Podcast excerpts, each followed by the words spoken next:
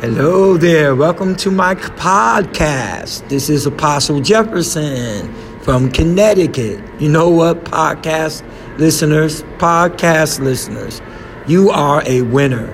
Yes, you are. You are a winner. Guess what? I'm going to do a poem for you. Just for you. How about it, winners? You ready? All right. They try to block you, but they can't stop you. They try to block you, but they just can't stop you. Because you're a winner. You're not a beginner.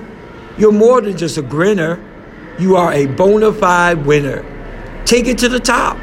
Never ever stop. Take it to the max. There's no turning back. You're going to see total victory. No matter what the pain, things are going to change.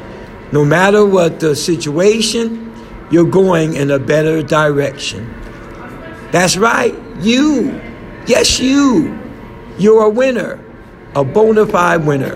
They tried to block you, but they can't stop you. All right, podcast listeners, go out there and win. Pray to God, talk to Jesus, and go out there and win. Win big. All right, bye bye.